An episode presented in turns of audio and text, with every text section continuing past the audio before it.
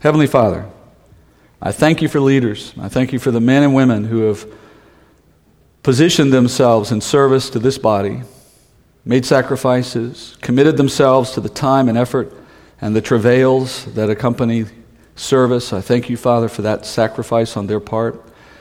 As a body, Father, we lift them up, thanking you for them.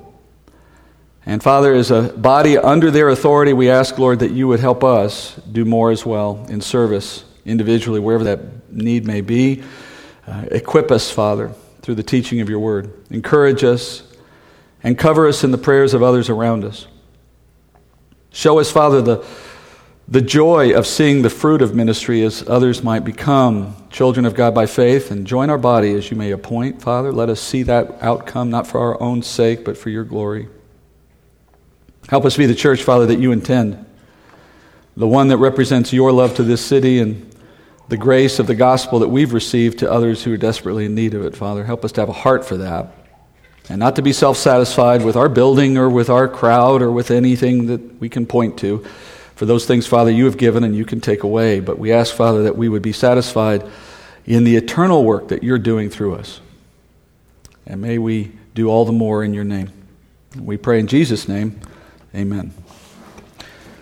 All right, friends, this week's lesson is kind of a part two to something that we started last week. And if you remember last week, Jesus, at the end of 17, was explaining to his disciples that in the near future, that the Messiah was going to suffer, he was going to die, ultimately be raised again. And you remember how those men reacted to that. They, they, they couldn't understand it, the Bible says. The thought of their Messiah dying, it was just too hard to accept. And as I taught through that last week, I told you that the confusion that these men had, every time they heard Jesus say, I'm going to die, why was it hard for them to grasp that? I told you it's because they lacked an understanding of two foundational points of Christian theology. And those two points are first, they did not appreciate the incarnation of God, that is, of God becoming man, and they honestly did not understand the self sacrificial nature of God's love. And if you don't understand those two concepts, if you don't understand God becoming man, if you don't understand how God loves, then there's no possible way you can understand why God would send his son to die. It makes no sense. Now, these are the guys that have to understand these truths because they're the, the leaders of the early church. The church itself, the gospel no less, is built on these two concepts, and they're the ones that are supposed to lead others to understanding it.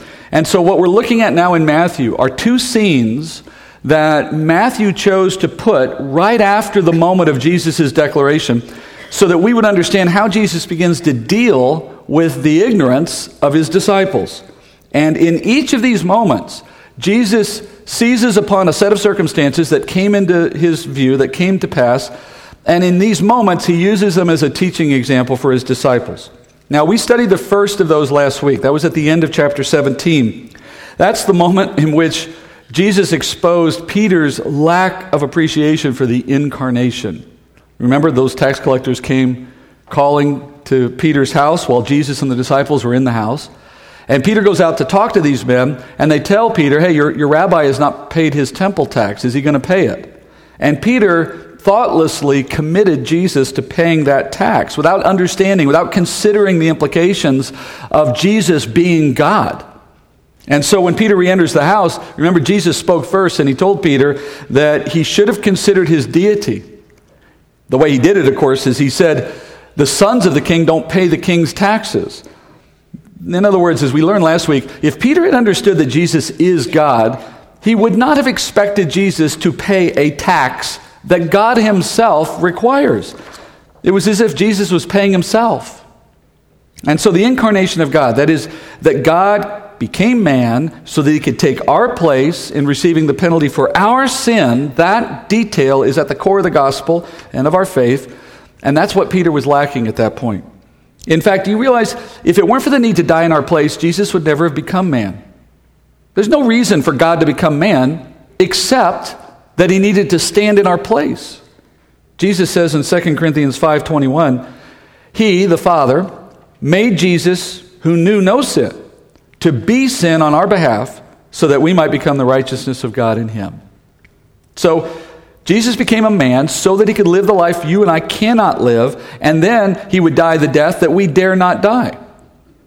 All right, now that's the truth, the meaning of the incarnation. Peter, on the other hand, and the other disciples, they didn't see that at the time, and it's not hard to understand why. Every time they looked in Jesus back in that day, they saw a lowly, humble man that looked just like them. And as such, it, it, it belied his divine nature. It, it caused them to overlook the fact that he was actually God also. And because they didn't understand the fact that he was God, they couldn't understand why he came to die. Now, that was the first lesson last week. This week, we get the second lesson on the second concept, the second uh, theological point they needed to understand if they're going to appreciate why Jesus dies. And that second lesson is on God's self sacrificial love. And it's the scene that opens Matthew 18. Let's begin in verse 1. It says, At that time, the disciples came to Jesus and said, Who then is the greatest in the kingdom of heaven? Now, I have to pause there because Matthew, in his typical form, doesn't give us a lot of background. In the way Matthew writes, he often just drives right into the topic. But in this case, it says, Matthew says, at that time. What he's saying is this He's saying, at the same time as the events were going on in chapter 17, this scene also took place. And in order to get the background to appreciate the connection, you have to go to Mark's gospel. So I'm going to temporarily go there. You can flip forward to Mark if you like, put your thumb in the pages. If, you're, if you've got a screen instead of a book, well, well, so much for that. But Mark 9, verse 31. Same moment, same set of circumstances, but listen to the extra detail. Mark 9, 31. For he was teaching his disciples and telling them, the Son of Man is going to be delivered into the hands of men, and they will kill him, and when he has been killed, he will rise three days later. But they did not understand the statement, and they were afraid to ask him. They came to Capernaum, and when he was in the house, he began to question them. What were you discussing on the way? But they kept silent. For on the way, they had been discussing with one another which of them was the greatest. Sitting down, he called the twelve and said to them, if anyone wants to be first, he shall be last of all and servant of all. All right, so now you get the connection, right? Mark makes it clear how the earlier moment when Jesus said he was going to die is now connected to the moment when all of a sudden the conversation is about the greatest. And as you see from last week, these guys were confused. They didn't understand what he meant. They're a little put off by it. They're grieved, Matthew said. And they're too afraid to ask questions to get further clarification. So, Instead of dwelling on that bad news, what do these guys do? They change the subject to a discussion of who's the greatest in the kingdom. Now, in a way, it's not inappropriate because we know from elsewhere in Scripture, Jesus tells us that in the kingdom to come, and for those who may not be aware of this concept, we're talking about the time in which Jesus returns to earth as promised, lives here with us yet again, only this time he rules the earth with a rod of iron, guard, uh, ruling all the nations in a thousand year kingdom on earth. That's what we're waiting for. And in that time, Jesus says he will assign his disciples, I'm talking about every believer now, he will assign us a position of some kind, a responsibility in the kingdom to serve him in the government. We will have positions of authority in the government, the Bible says. Reigning with Christ, he says. And where you are in the government of that kingdom will be dep- dependent, at least to some degree, on how you serve him now. And that distinction. That is, your work for him now is the basis for Christ to award merit in the kingdom. That's the essence of their conversation. They are going into that conversation. They're saying to themselves, I wonder which of us will earn the right to be the greatest in the coming kingdom. That's the concept here. Now, the timing of this conversation is entirely inappropriate because it is coming on the heels of Jesus' statement that he's going to suffer and die. And they didn't understand it fully, we got that, but they should at least have appreciated the significance of that and the weightiness of it. And these guys knew they were doing something wrong because you notice in Mark 9, chapter 9, verse 34, when Jesus says, Hey, what were you guys talking about? They knew that they were in trouble, so they said nothing. It's like their hands were caught in the cookie jar, right? So they, they got it. They realized that they had probably been a little insensitive. But here's the thing their insensitivity is not the main concern here. The main concern here is that they have shown evidence of knowing absolutely nothing about how honor will work in the kingdom. Matthew says they were discussing which of them would be the greatest in the kingdom. Now, we don't get the discussion recorded here, but look, it's not that hard to figure out. I mean, just think about it for a minute. How would you have approached a conversation like this? Can we imagine how that conversation might have gone? I like to think Peter probably said, Well, you know, Jesus called me the rock. So, you know, I think I'm going to be the greatest in the kingdom. At which point I imagine James maybe responding, Jesus meant that you're as dumb as a rock, Peter.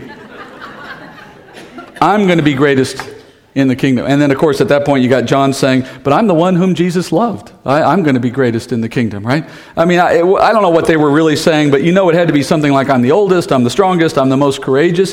Whatever they were saying, we know by Jesus' response that they were measuring greatness in terms of things like personal power, personal achievement, personal status, the amount of hard work they give Jesus, something like that, right? That is a very human way of thinking about honor. In our way of thinking about honor, whoever obtains the most accolades in this world will be, we assume, the one God will honor the most in the next. It's just the way we're wired to think. But God's ways are not man's ways. And Jesus gives you here the way that God will measure greatness when we read in Mark 9:35. He says, "The one who desires to be first in the kingdom must seek to be last in this world and the servant of everyone." Now, look, the terms first and last, I think it's obvious what they mean. They refer to worldly achievement, worldly status, worldly honor, and you know exactly what it means to be first in this world, don't you? We all do. In fact, doesn't the world teach us from a very young age the value of being first? Receiving the most recognition, obtaining the most possessions, wielding the most power, being the best in every way possible. Isn't that being first? In the world? From your earliest years, aren't you told be first in your class? First to raise your hand with the answer, first to be picked for the kickball team out in the recess period, right? Those are things that show honor. When you get out of school, you want to be first to be promoted, first to have your private office, first to make vice president, whatever the goal is. In general, everyone wants to be first and have the most. First in line, first with the new phone, first to see the new movie, first to to do everything that people do. In fact, don't we celebrate the people who have the most likes on Instagram, the most views on YouTube, the most tools, the most shoes, the most attention at the party, the most sales awards? You're impressed by the biggest truck, the most expensive purse, the skinniest waist, the biggest biceps, etc., etc., etc. And that's just my list. Honestly, it's just pride, it's just ego, it's me, me, me, and it's the way the world assigns value and bestows honor, and in the words of Solomon, it's all vanity. But Jesus says, if you want to be first in the kingdom, you're going to have to live by a different standard now. And, and let me clarify, friends, you do want to be first in the kingdom. Because if there's ever a place to be first, it's that place. Being first in the kingdom will mean receiving the best of what God has to offer. And here's the kicker you get to enjoy it in a guilt free, sin free environment, in a place where no one can take it, in a place where nothing will destroy it, and you get to have it for a thousand years plus. If you think being first in this fallen, corrupt world is worth you know, giving everything for, wait till you see what it's like to be first in the kingdom. So, what the Lord is holding out here is an opportunity for anyone who desires it, and that is that you can be first in a place where it really matters. You only have to do one thing. And keep in mind, of course, we're not talking about how you get to the kingdom, that's by faith alone. We're talking about those of faith, having been saved. Now, what is your obligation to Christ? And for us, he says, to receive the most honor in the kingdom, you just need to be last in this world. Now, you also know what it means to be last, don't you? Being last in this world means being willing to set aside the pursuit of being first, according to the world standards. It means giving up your place in line to that person who needs it more, or frankly, just wants it more. Or allowing others to step on you as they climb the corporate ladder. Or leaving others to win the rat race while you're focused on finishing the race that leads to eternal glory as Paul describes it. It means making yourself a servant of everyone else. And as you do that, you're probably going to have fewer accolades at work. You're probably going to have less business or social success. You may even have a smaller bank account. Because the, the truth is, you only have so much time and you only have so much energy. And the world is asking for all of it to the glory of itself. And the Lord's saying, you can choose that, or you can choose to be last in that category, and then I'll reward you in the kingdom. Pick one. Pick one. And we all sort of do a little of both, don't we? If you want to be last in this world, what it means is challenging yourself to learn to be content with watching others achieve or possess more than you putting the needs of Christ ahead of your personal career and financial goals or entertainment goals or whatever it is. And for parents, it means teaching your kids they can't have everything that other kids have necessarily. Being last means loving God and others more than you love yourself. That's the bottom line. And as such, it really turns the world's priorities upside down over and over and over again. But here's the most interesting thing about this formula what do you think is easier, to be first in this world or to be last? What takes more effort? What takes more time? Do you realize it's harder to be first in line than it is to be last? It's harder to pursue the American dream than it is to let go of it, at least to some degree. The point I'm making here is Jesus is not asking you to do the hard thing, not in relative terms. He's actually asking you to do the easy thing. But it comes at the expense of crucifying your flesh. That's the hard part. And here's the thing He's also offering to reward you if you're willing to do it. And just to be clear, and I want to make this clear because I think at some point it starts to sound too one sided, he's not demanding self deprivation. That is, this is not to be a pursuit of piety or poverty for that matter. What is it a pursuit of? It's a pursuit of others over self. That's the distinction. Which means even as you go about being last, so to speak, you may still find that you possess some nice things, uh, you achieve some significant things, you receive some honor in this world. It's not to say that you have to live in a way that is completely uh, devoid of enjoyment of life. That is an extreme view of what Jesus is saying. His point is don't make the pursuit of those things your goal if it comes at the expense of pleasing Him and serving the needs of the kingdom. There will be times when those two things come into conflict, you know which one you should choose. It's a choice of having your reward now or having it later. And even more than that, it's a matter of cultivating the love of God inside yourself. Because when you love the way God loves, you naturally seek for the things God seeks. Someone who loves like God desires for someone else to be first, someone else to get the prize, someone else to have what this world offers.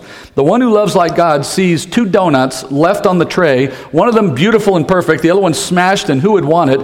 And you pick the one that no one else would want so that the next person gets the nice one.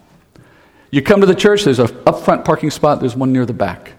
Leave the up one up front one for me. I meant for someone else. it's a joke. You get the point, right? Funny, driving is sort of the classic example in our culture. You can be the nicest person in the world, and then you get behind the wheel of a car, suddenly you're anonymous, and that other side of you comes out, right? The one who loves like God turns the other cheek, blesses those who curse you, forgives his enemies. You get the point, right? So, where does this fit into today's lesson? Well, here's how. If these disciples had correctly understood how greatness in the kingdom was going to be assigned. How do you think the discussion would have gone in that case? How would they have been comparing each other in that set of circumstances? Don't you think they would have been asking who was the greatest servant? Who was making the greatest sacrifices? Who was the most selfless? That would have been the criteria they would have been pursuing. Clearly, from what we see Jesus saying, that's not what they were thinking. And more importantly, if they had understood how God assigns merit, what would they have thought about Jesus when he says, I've come to suffer and to die.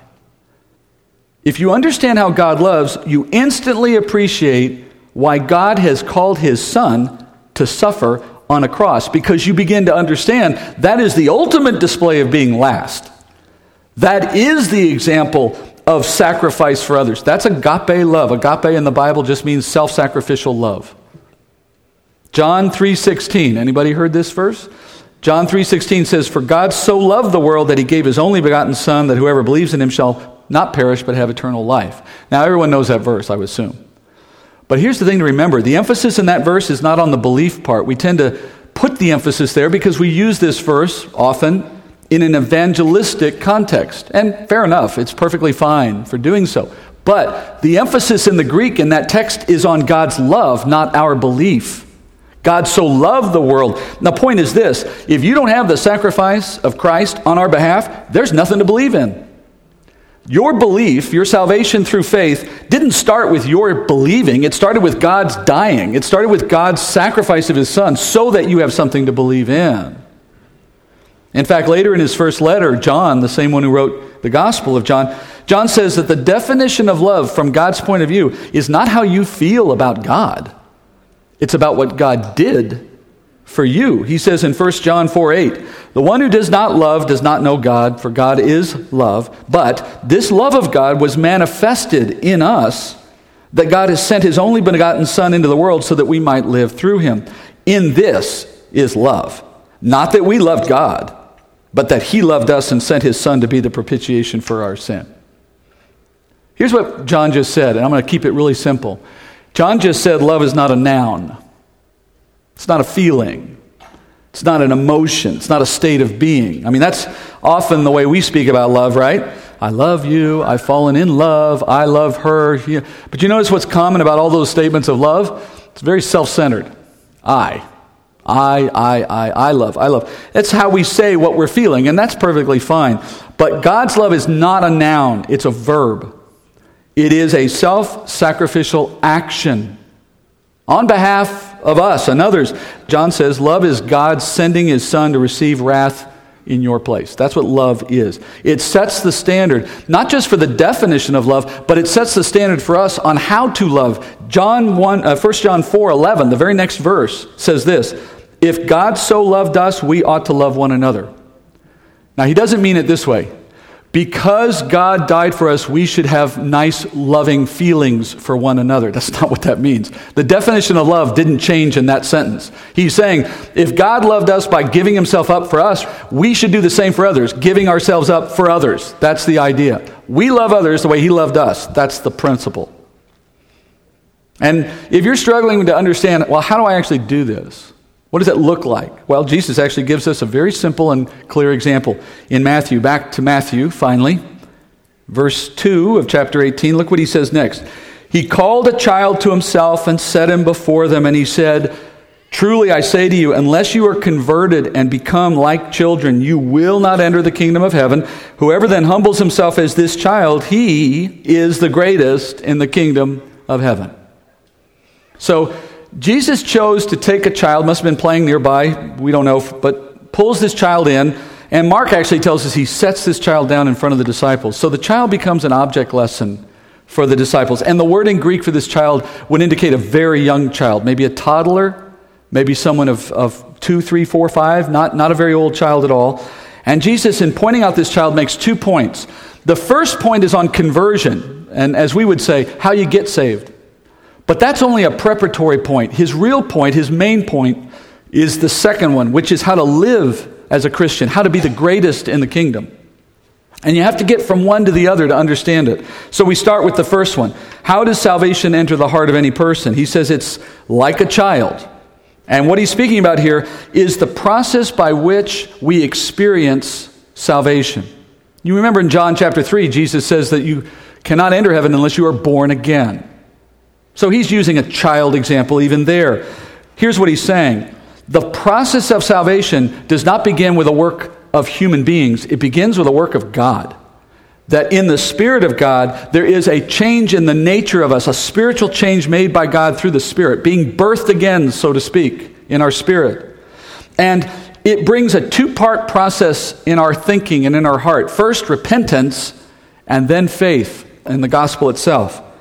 And as you see that happen in someone's life, I want you to think about what that actually looks like. And it may be easier to imagine it if you were saved as an adult, like I was, my late 20s, then you will probably identify with this very easily. If you were saved as a child, it may not have been at a time in life when you can fully appreciate what was going on in your heart.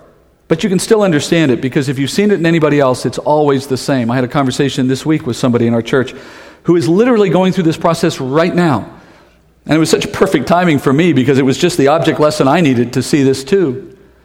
What is the first step of someone's salvation? As God brings faith to their heart, their initial response is one of repentance, the Bible says. That is, they are humbled. And I can say it this way you see your sin the way God sees it for the very first time in your life. And do you know what you feel when you see it the way God sees it? You are mortified, you are crushed.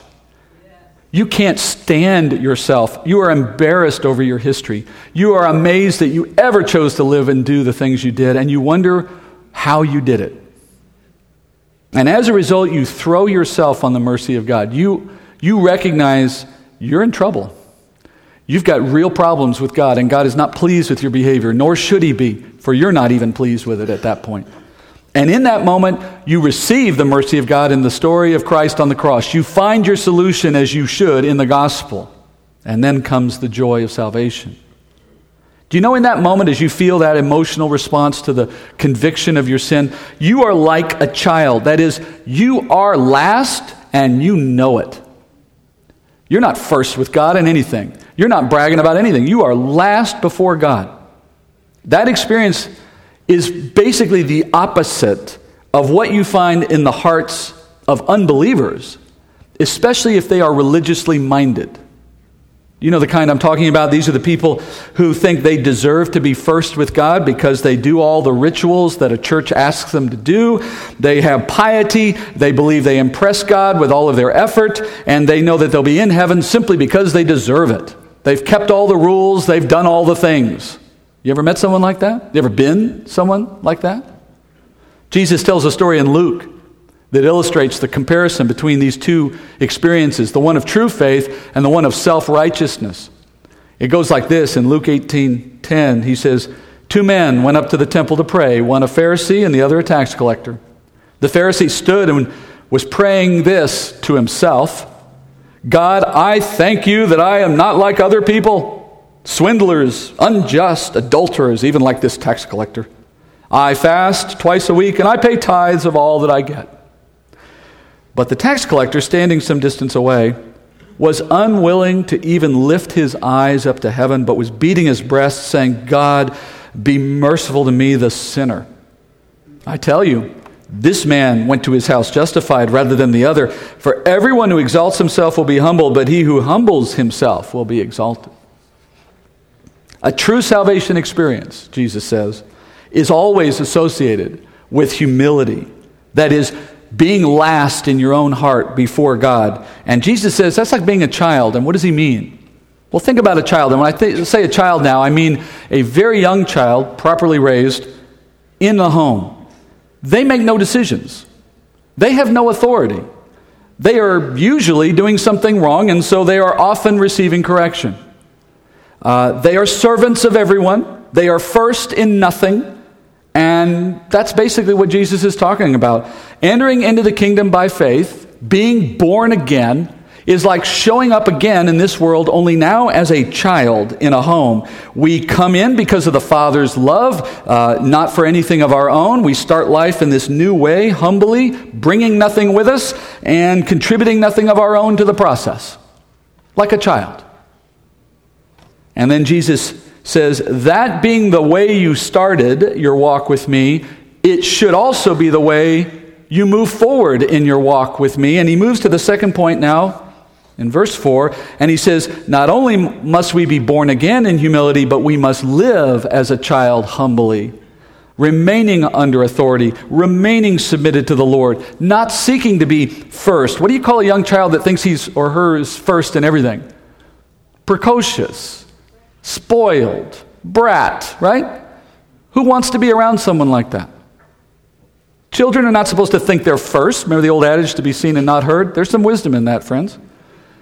That there is something about a child that we expect the humility to come with their point in time as they are at that stage of life. They should not be expecting to be first.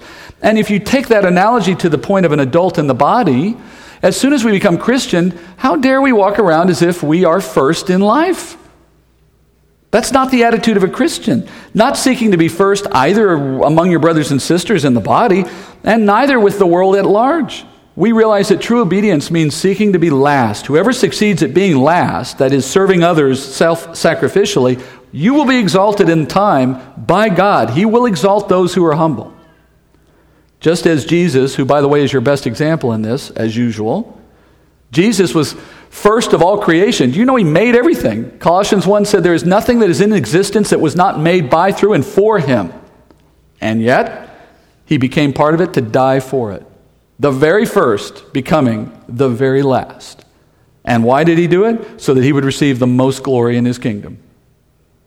Now, you see why these guys were struggling to understand why Jesus was going to die, right? Every time Jesus said, I'm going to die, they were confused. I bet sometimes they were probably asking themselves, well, if you know you're going to die, why don't you do something about it?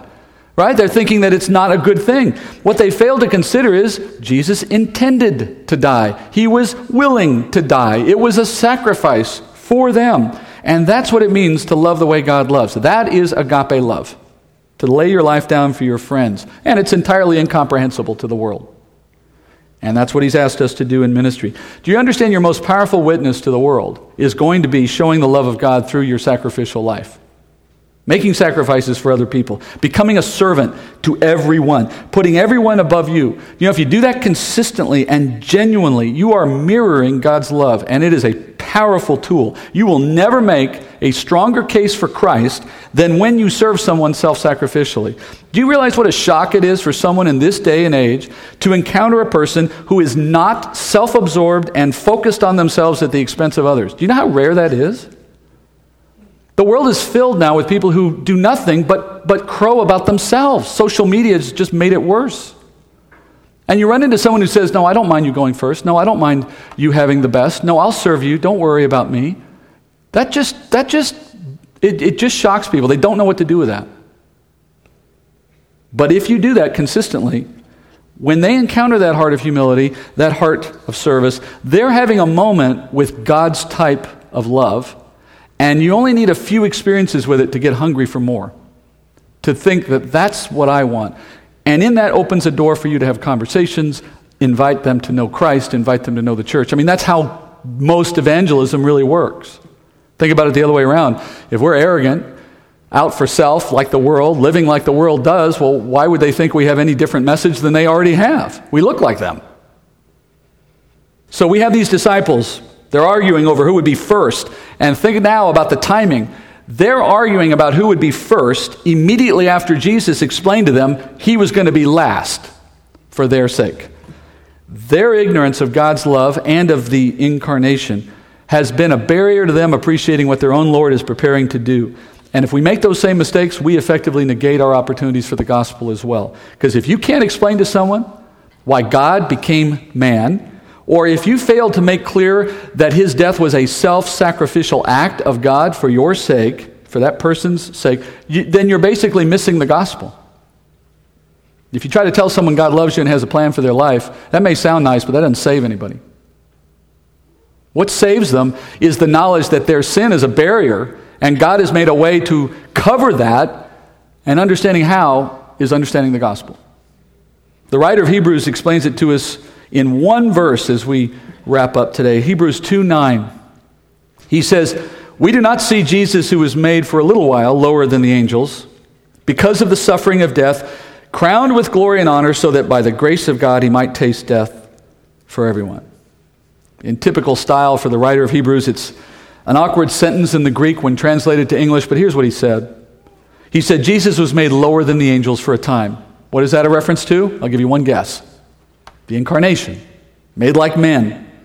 And he says he took this humble form so that he could taste death for all of us, the sacrificial death of Christ. And why would God be willing to humble himself in that way? The writer says, because of the grace and love that he has for us, agape love. And we might add, what did Jesus gain from doing this? The writer says that he would be crowned with glory and honor. So, friends, if your Lord can be crowned with glory and honor, for humbling himself in the way that he did, there's your example. Your honor will come if you seek to be last. As a church body, we've heard today already a little bit about what we want to do as a church and why we want to do it. Now I hope you understand how, fundamentally, how we're supposed to go do it. Just as much as you understand God's plan for your life, you understand His plan for how we reach the world? It starts with seeking to be last and showing a love that is not a noun, it's a verb. It's not about how emotional we get in this room or how emotional we are with other people. You can bring emotion, that's perfectly fine. It's not the basis of how you bring people to know Christ. It's an action, self sacrificial love. It's like a child. If you make sacrifices for others in the way that you're called to, he says you can expect two things. Number one, you can expect Christ to use your humility and your self sacrificial love to prompt curiosity in others for the gospel, and as such, giving you opportunities to introduce them to Christ. That's the first result. And then the second result, Jesus says he'll take note of your sacrificial service and he will reward you in the kingdom. If there was ever a win win proposition, that's it. Let's go to the Lord in prayer. Heavenly Father,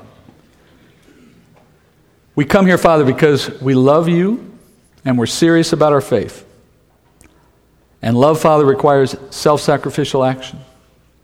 So I pray, Father, we won't just love you with our words, we won't just love you with emotion, but we'll love you with our actions so that we may serve you. And our actions, Father, will be according to your word that is self sacrificial, serving all, doing our very best to be Christ to those who we encounter. And Father, forgive us when we fall short, for we will from day to day. But encourage our hearts to think about this, knowing that you are faithful and just, that there is a reward available to those who serve you well. And if we set our hearts on being first where it really matters, we'll be willing to be last now for the sake of your glory. I thank you, Father, that you've shown that to us today. For those who have felt the conviction of the word and are feeling prompted by your Spirit now, Father, to speak about it, to confess you or to confess their sin or to make any proclamation you have laid on their heart. I pray they would come forward as they feel led to those who are waiting for them to pray and to speak about these things, Father. Help us to minister to those hearts in the best possible way, sacrificially. Send us out of here, Father, as ambassadors who care more about the world around us than we do about our own, our own priorities. And Father, equip us with the right words at the right time for those we meet. I pray this in Jesus' name. Amen.